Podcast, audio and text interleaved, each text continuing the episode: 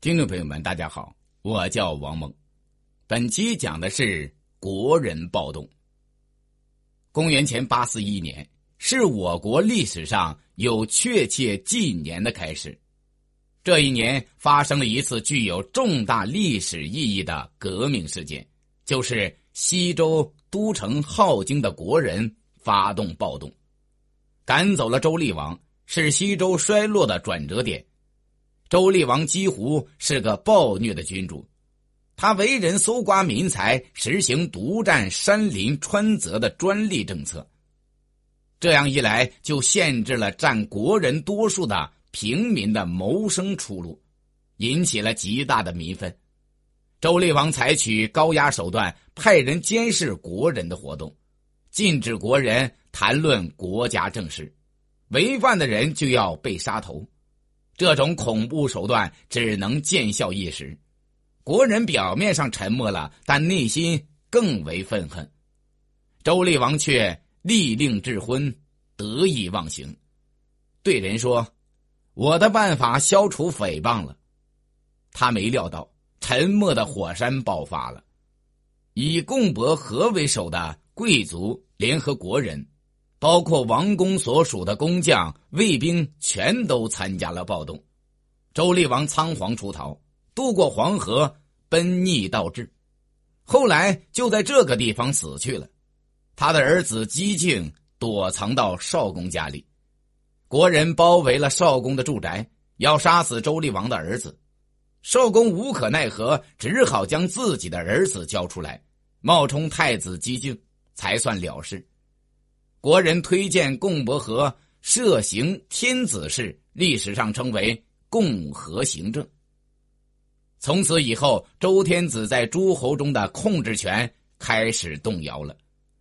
国人暴动说明西周阶级矛盾的尖锐化，周朝长期的战争、频繁的徭役加重了平民的负担，他们经常发出愤愤不平的呼声：“官差不得息。”庄稼种不成，饿死爹娘谁来问？平民的处境如此艰难，奴隶的生活就更悲惨了。白天，奴隶主驱赶他们到田野里，在监工们的鞭子下和吆喝声中，像牛马一样的劳动；夜晚，还要给奴隶主搓绳子、纺棉花，从事副业生产。他们一年到头，无论是烈日炎炎还是寒风刺骨，天天都要给奴隶主干活，他们自己却吃不上穿不暖。古书上说：“无君子莫治野人，无野人莫养君子。”这反映出奴隶和奴隶主之间的对立关系。西周社会的奴隶毫无人身自由。奴隶主贵族把他们像牲畜一样的买卖和转让。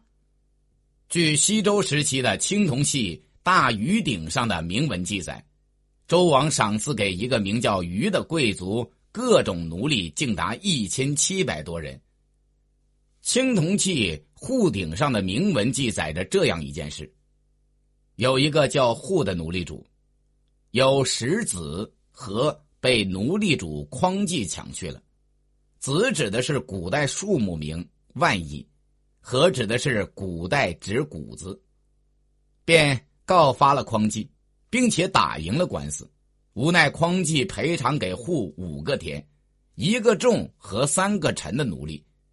此奴役随意转让和买卖奴隶，更为残暴的是让奴隶殉葬，而这种现象在西周社会极为普遍。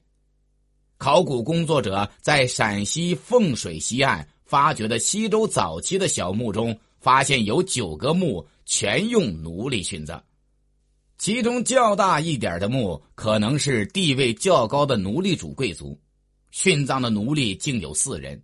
可以想象，周天子和各国诸侯的墓葬中殉葬奴隶的数目多惊人。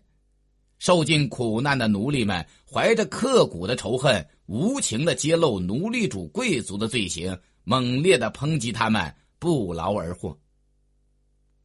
奴隶们呐，把檀树砍，砍下来的木材堆积在河滩，河水轻轻起波澜，耕种收获你全不管，凭什么三百块庄田的粮食都往你家搬？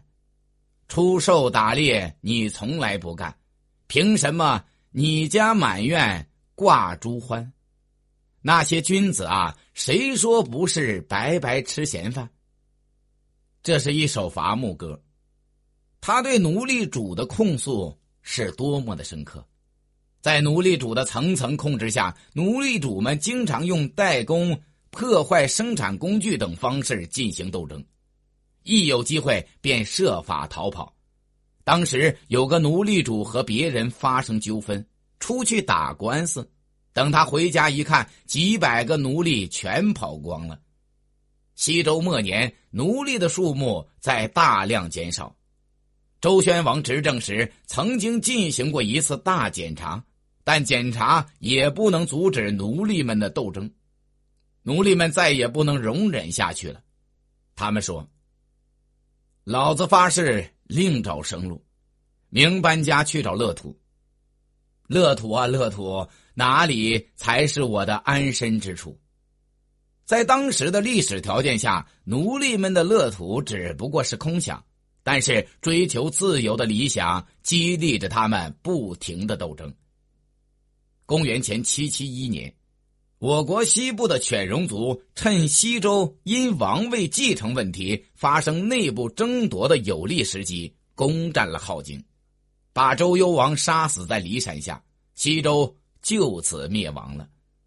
周平王继位后，不敢再住在镐京，在公元前七七零年，他在一些贵族和诸侯的护卫下，将国都迁到洛邑，这就是东周的开始。感谢聆听。